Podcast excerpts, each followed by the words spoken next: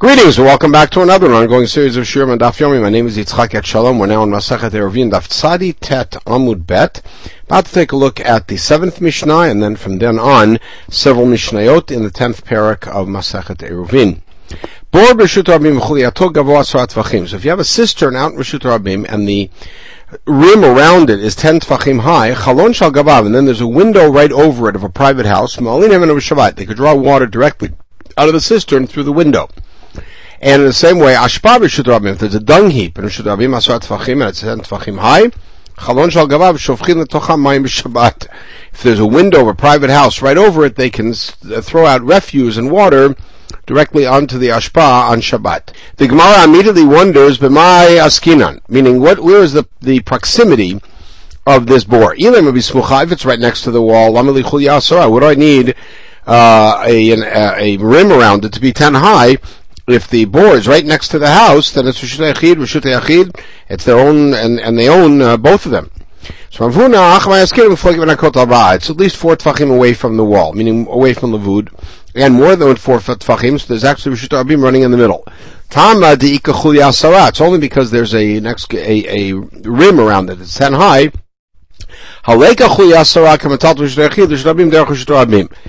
If not, then you're going from Reshut HaYachid, your house, or shall we say from the cistern, into your house through Reshut HaRabim, because it's 4 wide, and this thing does not have a rim 10 high to justify it as being accessible directly to the window, because once it's 10 high, then when you carry over that, you're going through Makom Patur.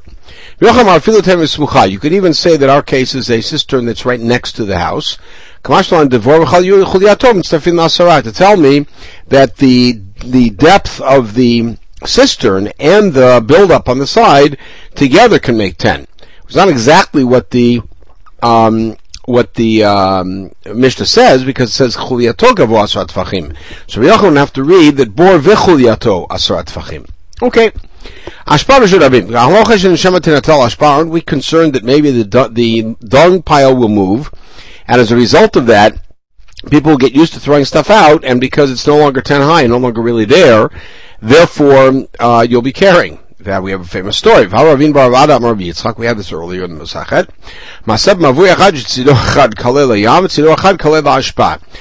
We had a mavui that ended up on one side at the sea, and on the other side at an ashpa.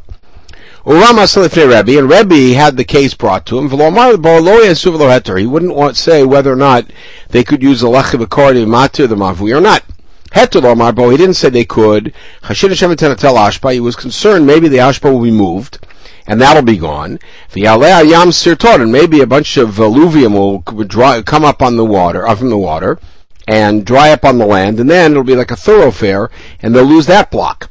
Isur lo amar bo da'kam in Mechitzot. He didn't want to say it's asur, because there were Mechitzot there currently. But you see that there's a concern that an ashpa will be moved. So the answer is, lo kasha, hadi yachid, hadi rabim. If it's a privately owned ashpa, you could move it, because it's up to the guy. If it's a publicly owned ashpa, it can't be moved, and therefore we can rely on it, and that's the one we're referring to in our Mishnah. In Rebbe's case, it was a private one. Okay, next Mishnah. Ilan, if you have a tree that its branches go out over the ground, we have this in the 3rd parak. If the branches are not 3 Tefachim above, you can carry underneath there. If the roots go up 3 Tefachim, you can't sit on them, and that's not an issue of Eruv and of carrying. That is rather an issue of Mishtamesh B'Mechubar, Mishtamesh B'ilan, and we're going to see more details about that rabbinic prohibition momentarily. Even if this tree is low, if it's really, really, really big, so that it covers Beit Satayim, hardly likely, but if it would happen, you can't carry there. Because it's an area which is set up for air. What it means is that it was not blocked off for residents. Even though we call the branch like a mechitzah, if it's greater than Beit Satayim, and this is the case of the Karpef, you cannot carry more than Dalan Amot, because it is too big. Okay, Shoshav going in Aretz. Good. Itmar. Shoshei Ilan Ba'ini Lamala Mishlosha Toch Slosha. So Machloket Amoraim. What happens if you have branches that come up and then go down? And they're above three and then below three. Rabbah mutalish tavish ben. Rabbah says you can sit on them. Shesh mutalish tavish ben. You can't. Rabbah mutalish tavish ben. Why? The chol pachot mishlosha de'ara arahi. He's talking about the area that's below three. At samuch la'aretz. It's like sitting on the ground. Shesh tavish ben. Why? They came on the mikoach isur ka'ati. They're coming from a place which is asur. Asurin. They're also asur because they started out above three, meaning they hooked down. Now tadamukim shunita. If the branches, the roots come up and down, look like, up like a rock. Now the salkim, the ones that go up, asurin, those you can't use. The nachtin, the tatoi, the ones that go down, sharu, that everybody agrees. Litzdadin, the ones that shoot out, plukta Rabbah Rav Sheshet. That's where Rabbah and Rav Sheshet disagree. V'chein anigra, the same thing would be if you had a tree that was growing out of a ditch. Question is, can you use the three, up to the three tefachim that are above the ditch level? You know, above the ground level, because the roots are really much deeper, but where do we start our three tefachim? The same thing, if a tree grows over the corner of a house, do we start it for three tefachim above the roof, or three tefachim from the ground? Now a story, Abaye had a palm tree, it went right out of the skylight, went right in the middle of the house, out of the skylight. I'll take Rav Yosef. He came to Rav Yosef. V'sharle, Rav Yosef said you could use it, meaning you could use that tree all the way up until three tvachim above the roof. Rav Yosef was taking his colleague Rabbah's position, and that is that within the first three tvachim it's mutar. Pshita, we might have thought that Rav Sheshet would agree, and he would say a house is considered full, so the tree in the house is like underground, and you could use up until three above the roof. Kamash Malan, that's only Rabbah's position. Okay, Tanan, our Mishnah. If the roots go three tfachim up, you can't sit on them.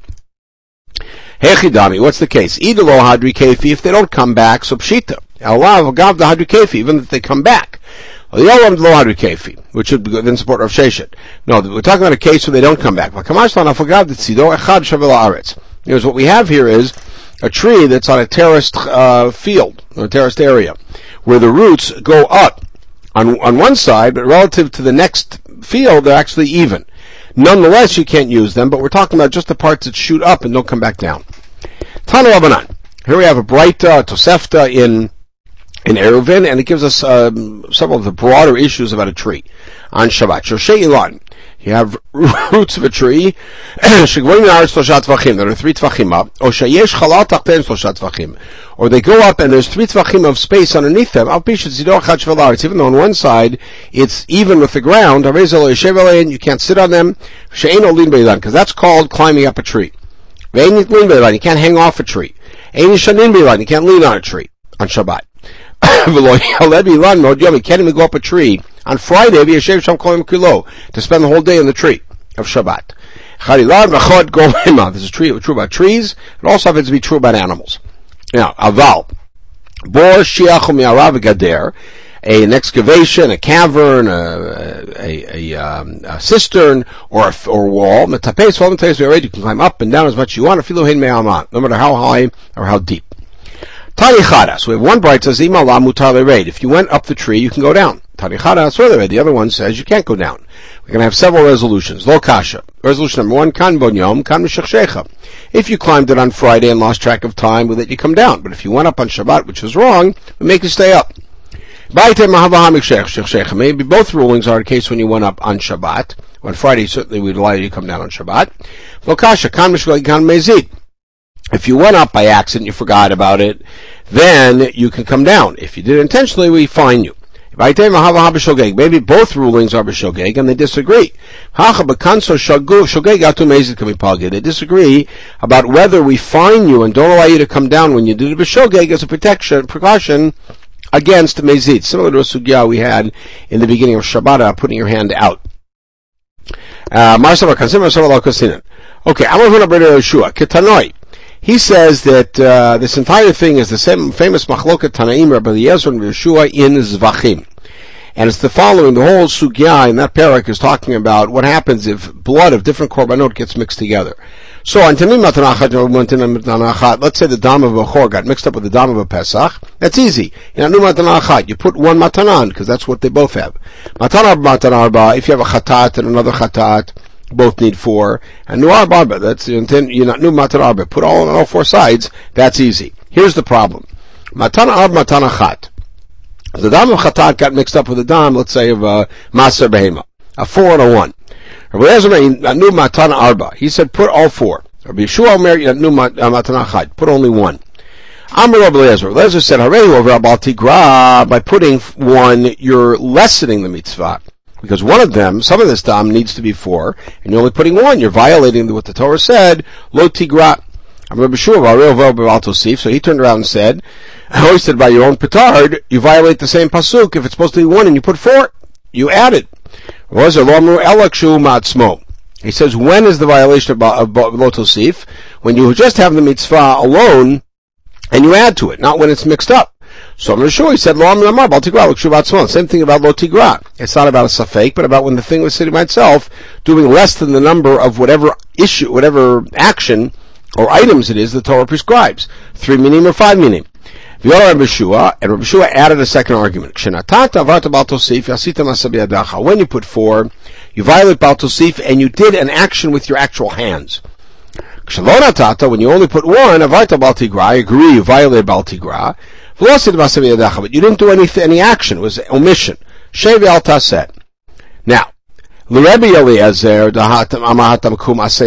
so now here's how we're trying to align that with our position about getting down from the tree. According to Rabbi Elazar said, Kum asay adif, it's better to go ahead and take the action, even though it might be too much. Hachanami yered. Here we'll also let him go down. Rabbi Yeshua Mahatam Shev al tasay adif, and Rabbi Yeshua who says better to restrain and not refrain and not do the action. Hachanami lo yered, don't go down.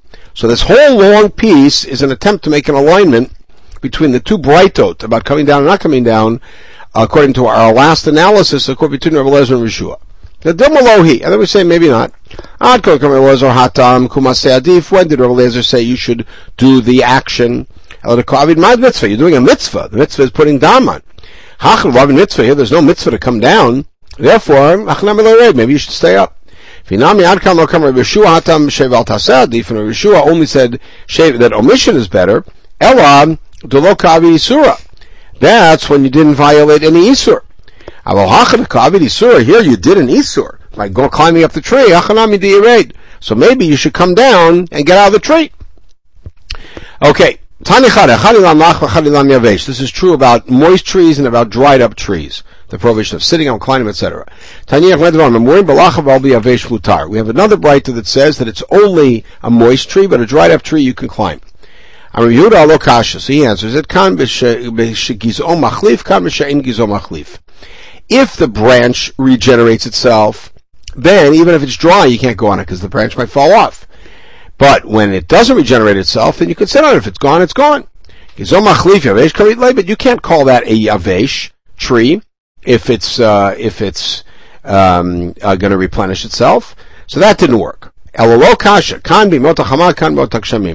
In the summer, you can't sit on this stuff because it's still got seeds in it. B'motak shamim you may. Motach hamah hanatri peri. Motach hamah you're allowed to sit on it because it's dry-ish, but still, peyrot are going to fall off. But like a peris, it's a deciduous tree. Kanatri kinsi, but branches are going to fall off. B'kaduda, let's say it's one that's limbless.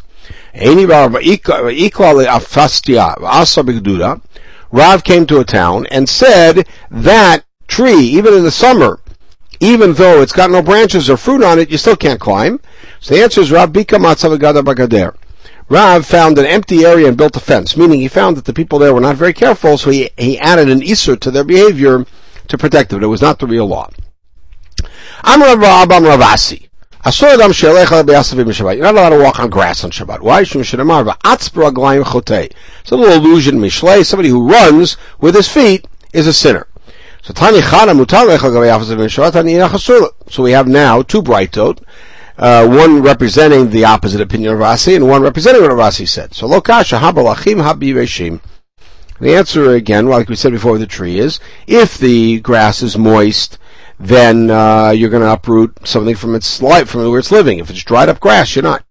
Maybe they're both moist. In the summer, when there are seeds there, you're uprooting. When it's already, the seeds are not there. Maybe both are in the summer. If you have shoes on, they're smooth and they won't uproot the grass. If you're walking with your bare feet, your toes will uproot the grass. Maybe both cases are with shoes. If you have sharp nails coming out of the shoes, it's asur, because the same reason. Maybe both are when you have sharp things coming out of shoes. It depends if the grass has tails coming off of it that you'll uproot. But all of this is mut. We rule like Rabbi Shimon, which is davar shemin kaven mutar, kulu shari. All of these situations are mutar. We just ignore the brayta that says asur, you can walk on grass, because your intent, of course, is not to uproot it, and it's certainly not a psik ratio. Now, this is only here because it's a quote of Ravasi that we started with, and also it's going to play on the same pasuk that we used. A man is not allowed to force his wife to have relations. And raglaim, as Rashi points out here, is a euphemism for erva. So he's kind of pushing it. If you do such a thing, you'll have kids who are not good kids. What's the pasuk? And that same pasuk says, "Gam v'lo da'at nefesh lo tov," meaning lo da'at here doesn't mean no knowledge, but rather without consent. So you'll have a bad person. The second half of the pasuk is "Zeh bo'el v'shoneh." This is if he has relations, and then again. That's a trick to make male children, is have sex and have again. So lokasha kam l'dat kan shlo l'dat. Yeah, if she agrees, that's fine. But if she doesn't agree, then it's inappropriate. And maybe Rabbi Yonatan. If a woman tells her husband, "I want to have relations with you," she'll have kids better than anybody who was around, even in the generation in the desert. How do we know that? What did Moshe ask them for when he needed judges? Give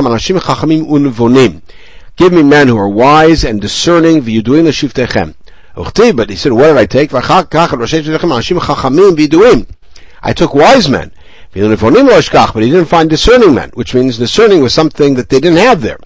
But on the other hand, what happened with Leah? Leah comes up to Yaakov and says explicitly, "You're going to have relations with me tonight. I hired you with the mandrakes." That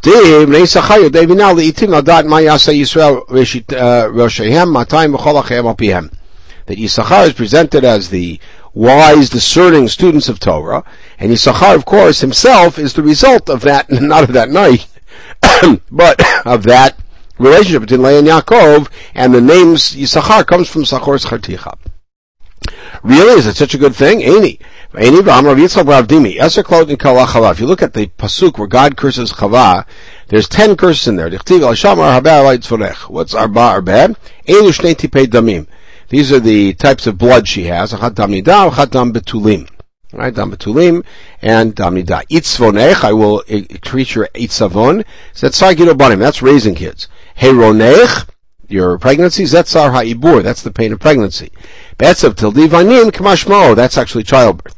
So, four so far. You're going to have your desire for your husband. She longs for her husband when he goes away. He will rule over you, meaning, if a woman wants her husband in her heart, the man says it. And that's something good about women. So why is it that he's saying if somebody, a woman, says to her husband, "I want to have relations," that's a good thing, and you have great kids. So it doesn't mean she actually says it, but she seduces him, she does things to make it very clear that she's interested. Now, by the way, we only counted 7 curses. What's the rest? That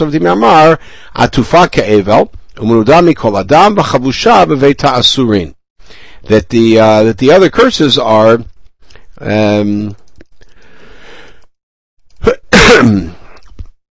that a woman, just like a mourner, always keeps his head covered, so a woman is embarrassed to walk outside without her hair covered. Munudemi kol adam, meaning that she can't really have any connection with any other man once she's married, and she stays at home. So those are the curses that she has. How to read it? I'm sure there's lots of discussion about this. Not for here. My menudemi kol adam. What does that mean? Ila mishum da'asir la yichud. She can't have yichud. So ionami asir la yichud. A man also can't have yichud with somebody else. Ela da'asir la veitrei. She can't marry two men. A man can marry two wives. Manita tanam agdalat se'ar kililit yoshevet u'mashteret mayim ki behema v'naseit kar leba'ala. So another three curses, which is that she has lots of hair, like Lilith, evidently. She urinates sitting down like an animal, and she becomes her husband's pillow, as it were. It means she's on the bottom during relations. And the other one didn't count them because those are actually good things for her.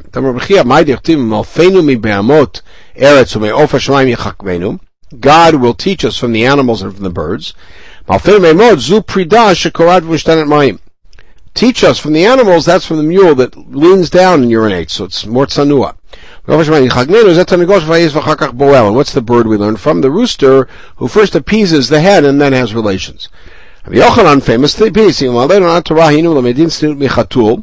Torah had been given, we would learn certain midot from animals. We learn modesty from a cat, gazelle minimala, we learn about not stealing from ants, va'arayot miyona, and of fidelity from the dove that doesn't stray from its partner. Derech eretz v'tarnigol, and proper sexual ethics and comportment from a rooster. Shveiz v'chakach boel, as we said. Maim fayesla, what does he do? It's an interesting thing. What does the rooster say to the hens? Avnina lach ziga demati lach ad karech. I'll buy you something that'll go all the way down to your feet, the garment. Then he says, then at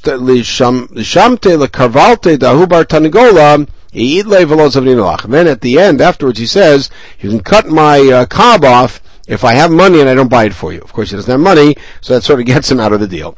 In any case, we'll pause here. We'll pick it up with the next Mishnah on Daf Kufal from an Aleph. In the meantime, we should have a wonderful day.